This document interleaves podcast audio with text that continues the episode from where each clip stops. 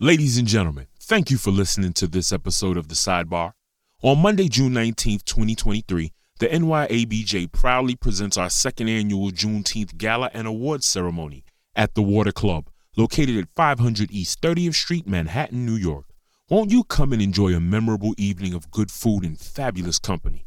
Hosted by Today's Show co-host and news anchor Craig Melvin and by C B S news anchor and national correspondent Michelle Miller.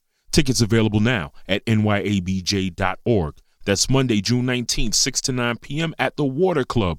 Go to N Y A B J dot org to get your tickets now.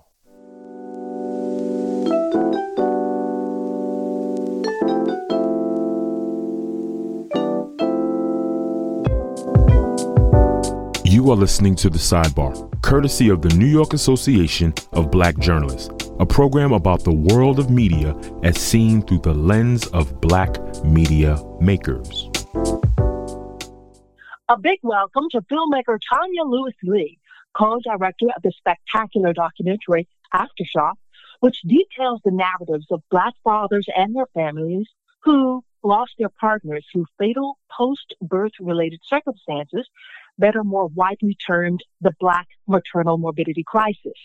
Miz Lee's film, which highlights the fact that Black women are three to four times more likely to die from pregnancy-related issues than white women, won the Sundance Film Festival's twenty twenty-two Special Jury Award for Impact for Change, and the mother and attorney-trained documentarian and better half of Oscar-winning filmmaker Spike Lee joins us today on The Sidebar.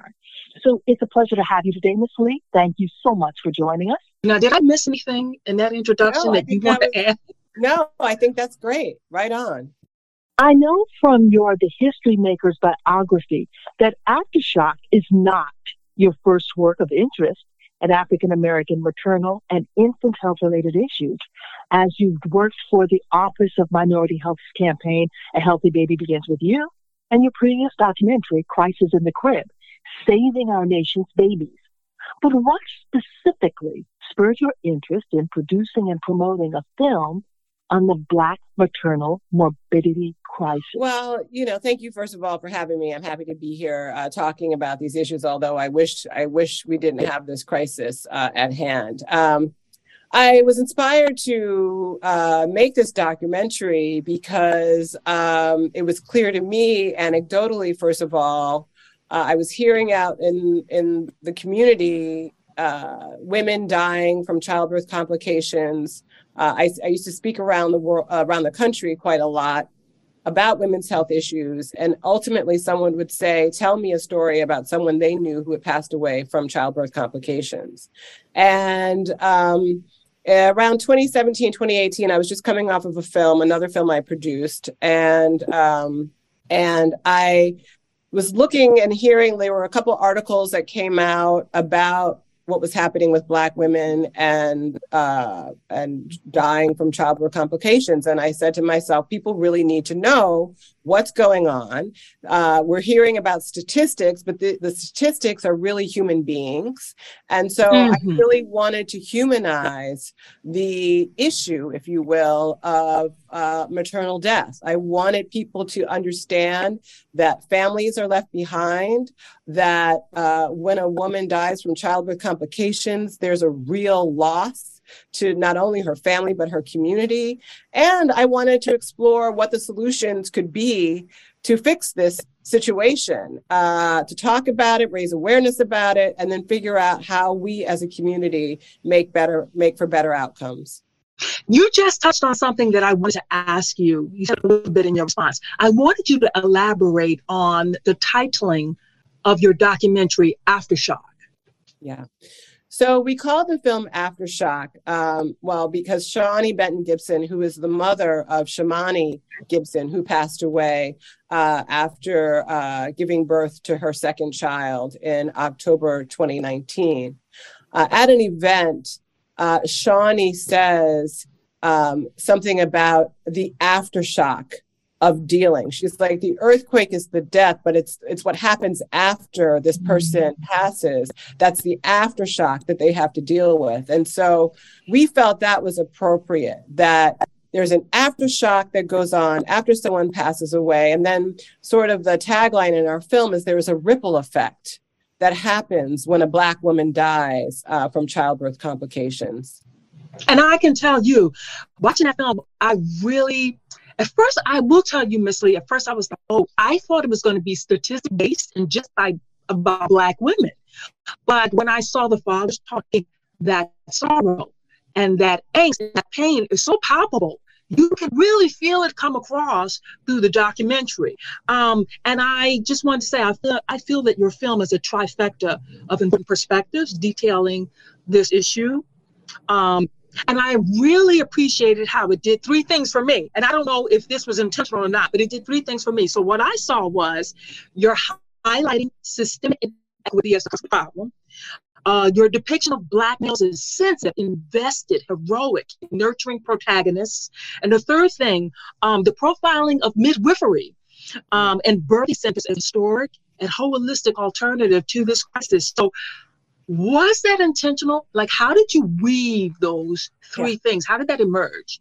Yeah, it was very intentional. And we set out, we knew first and foremost that we wanted to tell the story through people, lived experience, characters. And, you know, we were fortunate in that we met uh, Omari Maynard and then Bruce McIntyre, both people who were already having conversation with community. I mean, as soon, three, a few months after Shamony died, Omari and Shamony's mother, Shawnee, had a, a celebration of Shamony's life, but but they really wanted to talk about the maternal mortality issue in the community. Um, right after Amber Rose Isaac passed away, uh, Bruce had a press conference where he really brought up and wanted to be in conversation about what was happening in our community. So, so, so they allowed us to really tell the story through their perspective, right? Uh, and then, um, you know, in terms of the midwifery piece, um, you know, that that became really clear. We met Helena Grant, who's a, a midwife at Woodhall uh, Hospital here in Brooklyn, New York, and she is a wealth of knowledge. I mean, we really wanted to give context of how we got here, you know, the history a little bit, and then what the solutions would be. And so when we started looking at the context and how did we get here, we discovered that, oh, there was midwifery in the United States that actually worked up until it didn't, when doctors wanted to come in and take over the profession. Uh, and I'm sorry, I had a hard time hearing what the what the second uh, part of your trifecta was. Was it the doctor? Oh, no, no. So, yeah. So it was, um, let me go back. Yes, so you did it. You covered it. So it is midwifery and, oh, the Black males and how they're portrayed as protagonists. Yeah. And then, oh, inequity, systemic inequity. inequity. Yeah. And yeah. Then obviously the systemic inequity. We're talking about Black women dying at higher rates than white women in this country. And so we really set out, because we wanted it to be character driven, but we also wanted people to understand the issues that were happening and how we got here. And so we very intentionally used our characters as our way into the story, who then pass off the information, uh, to, to pass off the story to somebody else who gives us the information, who then taps into something that brings us back to our characters. We were very intentional about that, um, because we think that's the way you tell the full story. Got it. Got it. And how long did it take you to tell this story? So we started in December twenty nineteen, and we finished the film in December twenty twenty-one. So um, a couple of years. It took it took a couple of years. And we were on a hard, I mean, we were working hard uh, and did this through the pandemic, mind you. I mean, and, you know, there were some challenges in that because there were things that we thought we would have filmed, people getting together at events and things like that, which didn't happen. Uh, but during the pandemic, we gave the protagonists iPhone cameras so that they could film themselves uh, in their own environments. And then as soon as things opened up, we went out and um, started filming as much as we could in a very small crew, uh, uh, very carefully. And fortunately, no one, no one got sick or anything while we were filming. Yeah, because I saw those masks. I'm like, oh my gosh, they were filming this through the pandemic. It still comes off superbly, uh, but I'm sure I thought, oh, wow, I wonder how difficult it was with that. But when I saw those masks, I was like, oh, they just did this. Okay, guys, yeah. Through the pandemic. Mm-hmm. Absolutely, absolutely. So um, what effect, so I'm going to ask you a personal question. What effect uh, did profiling those Black male widows have on you as a filmmaker, a wife, and a mom? Yeah, I mean, you know, it's one of those things where I, I'm a fortunate person in that I've had wonderful men in my life. Uh, my father, mm-hmm. my grandfather, my uncles. I've just been really lucky in that I've been surrounded by beautiful Black men who just mm-hmm. loved on me and supported me and, and, and, and continued. My husband, I have a wonderful son. When I met Omari and Bruce, you know, um, it's almost like I have an expectation of good men, but like, mm-hmm.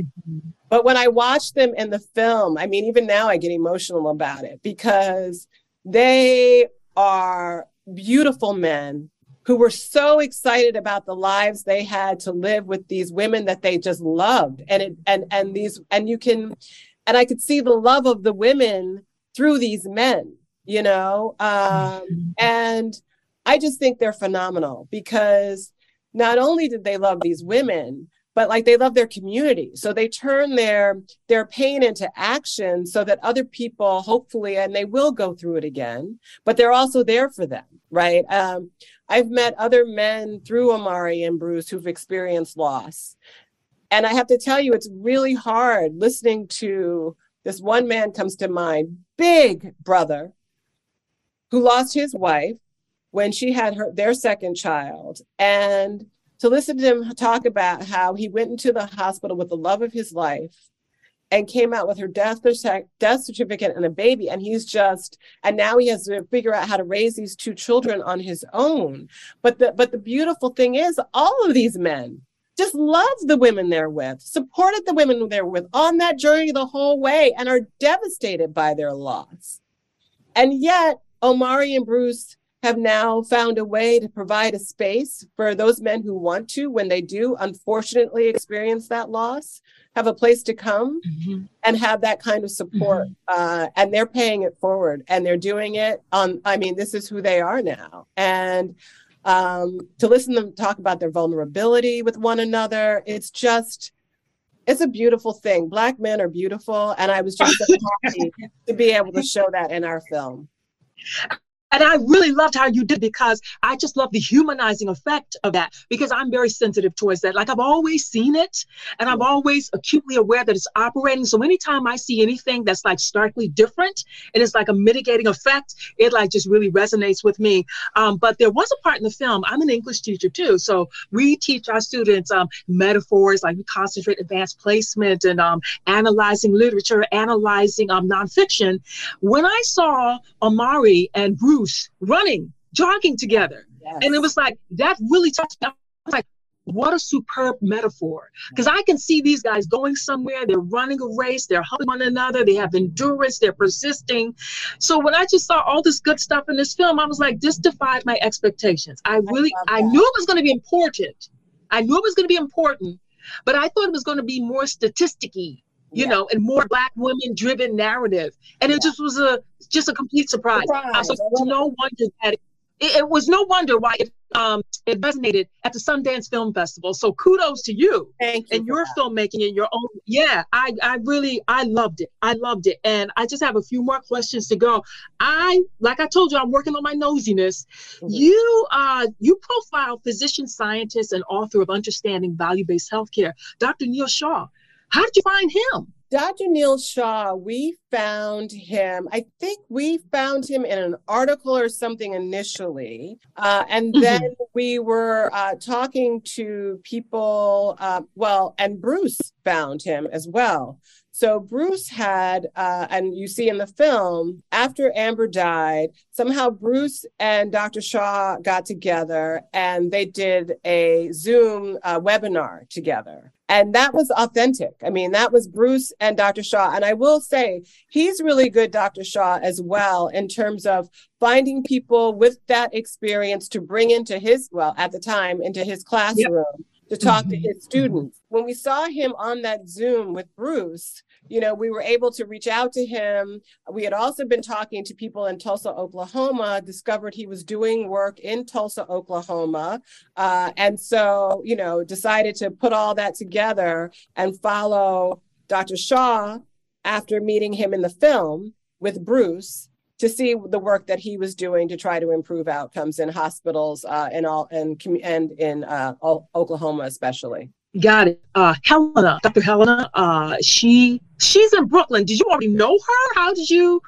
No, we met Helena Grant. I'm trying to remember how we got to Helena Grant as well. She is somebody, and it's funny, I just, she actually went to college with my um, my husband's cousin at Georgetown. So there was oh, wow. connectivity.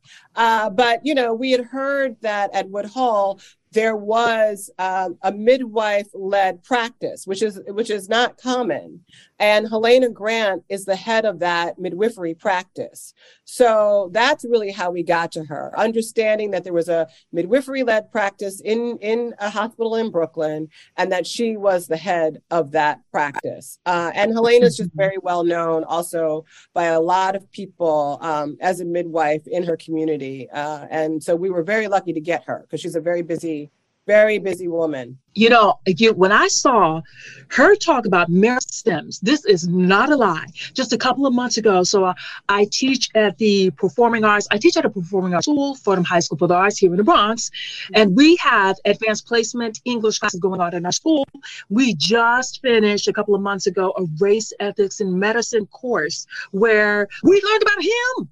And so I, we use the same picture that you use in your film. And I'm like, oh my gosh, this is full circle. Why did you think that this was an important piece of information to put inside of the film? Well, I think it's important that people understand how we got here. And, mm-hmm. you know, when you think about birthing in general, right? I mean, we've been birthing since the beginning of time. That's how we're here.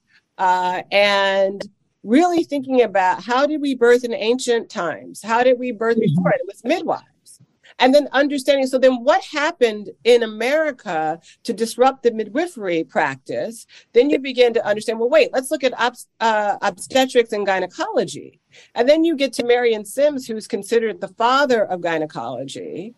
And then you start looking at what his practices were, how he actually, and again, Helena makes the point, like, you know, there were enslaved people who these doctors could practice on, who had no agency. And that's what Marion Sims did uh, with no anesthesia, just the cruelty, the, the, the, the profound cruelty. It's important to understand that so that when we look to what's happening present, presently, that Black women are dying from child, it's just, it's a, there's connectivity to that.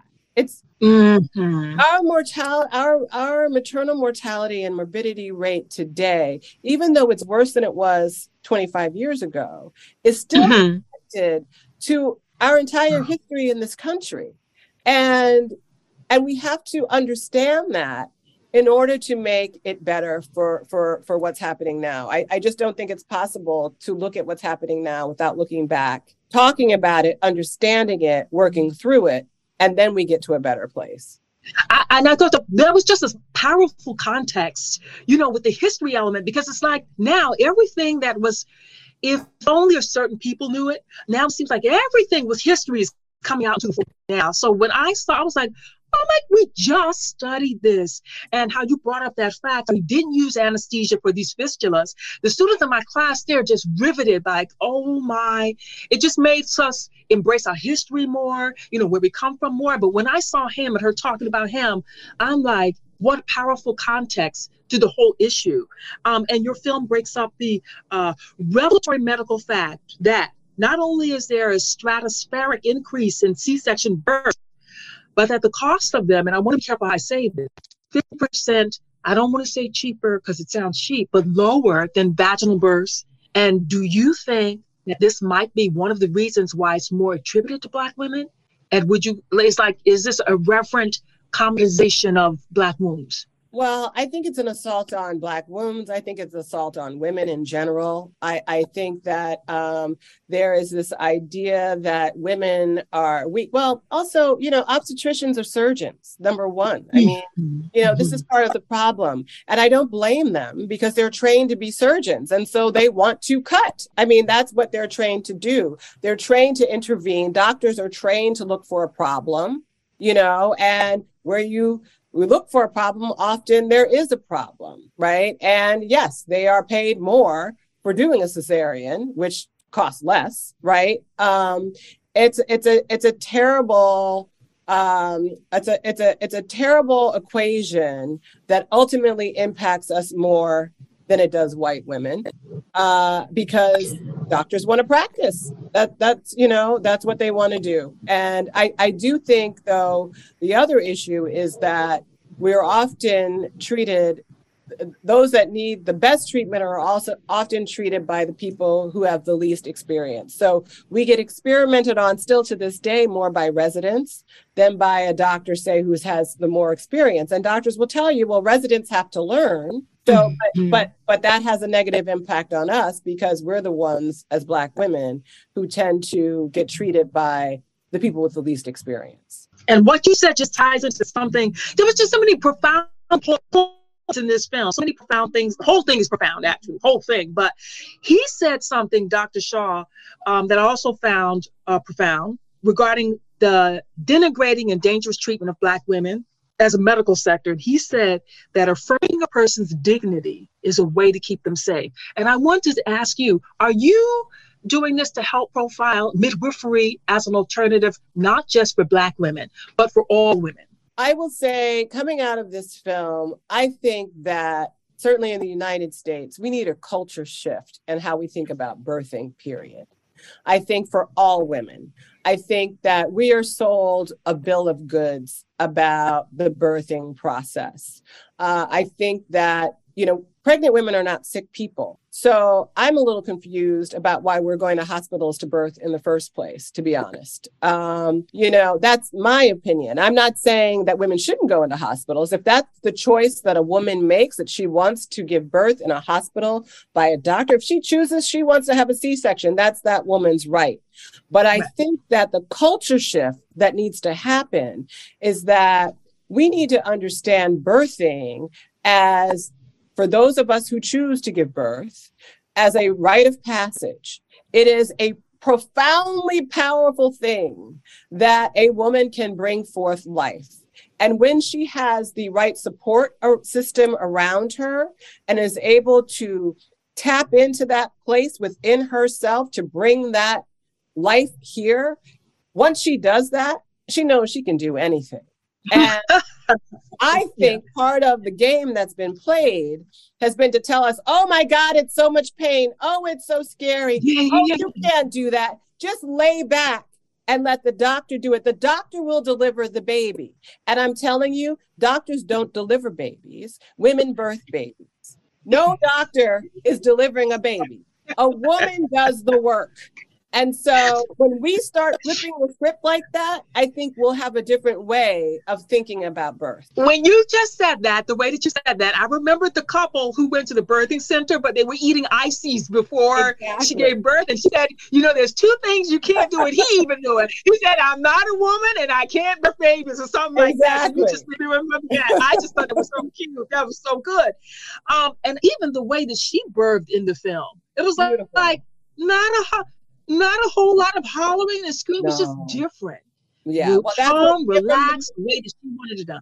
Totally. I mean, I think also movies. I, I get so disgusted when I watch birthing in movies or television shows. They're always screaming. Women are screaming. They're yelling. They're like, and it's like, you know, it doesn't have to be that way. Why are you always showing it like that? You know, I mean, again, I feel that's disempowering to women, you know? Oh, I love that word that you just said, because I can see this, how this is a, a move of empowerment, birthing centers.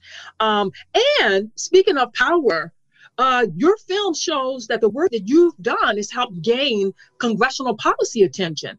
Um, what influence did your attorney background, if any, have in this work? Well, I, I can't say, look, again, I think as a storyteller, I'm following the story. And so there are amazing okay. people on the ground who've been doing this work, um, you know, on a community level. I mean, as you saw, the, the rallies and protests that people have are the way the people get change, because we don't have the money to lobby our legislatures the way, say, some industries do. So the people, we go to the streets. And so like people like Omari and Shawnee and Bruce and others who've been out there demanding that their legislatures do something have finally have been heard. And it has been phenomenal to see how our vice president has been on the front lines of this issue of maternal health before, from before she was vice president. Um, it's great to see, I mean, quite frankly, the Black women in Congress who've been doing this work and carrying the ball for us. So, um, you know, I just I just hold them up and, and appreciate the work of Lauren Underwood uh, and others in our Congress who are doing the work. Now, I'm scared to ask you this question because of everything that you just said, but I, I just have to push the envelope and ask you, because it's natural, natural. How has your famous filmmaker husband, Spike Lee, um, affected the way that you produce films? You know, I will say Spike, first of all, is one of the hardest working people I know. Um, you, you, I don't know anyone who works like Spike. And so if anything, I would say that watching him work and uh, has taught me, and look, making a film is not an easy thing, right? It's a, it's a lot of hard work. And Um, just watching him is inspiration to me about, about how you go about your craft, how you really take care of your art. Uh, and so, um, you know, he's just, and, and on top of that, he's just really supportive uh, of me. And, you know, we're, we can sometimes be each other's harshest critics and at the same, same time be, you know, each other's biggest champion. And so he's just been, He's just been really supportive and thoughtful in his comments and notes on the film. And I, I just really appreciate it. Got it. And here's the last question. Now I wish I had more questions, but here's the last question. What is your vision for yourself as a filmmaker? Like, and how do you want to define your own definitive? Now, I know that you said that um, Mister Lee is supportive of you, but your own distinct uh, filmmaking mark that you want to leave on the industry as a woman, as an African-American woman, as a wife and a mother? What would you say your vision is? Yeah, it's, it's a great question.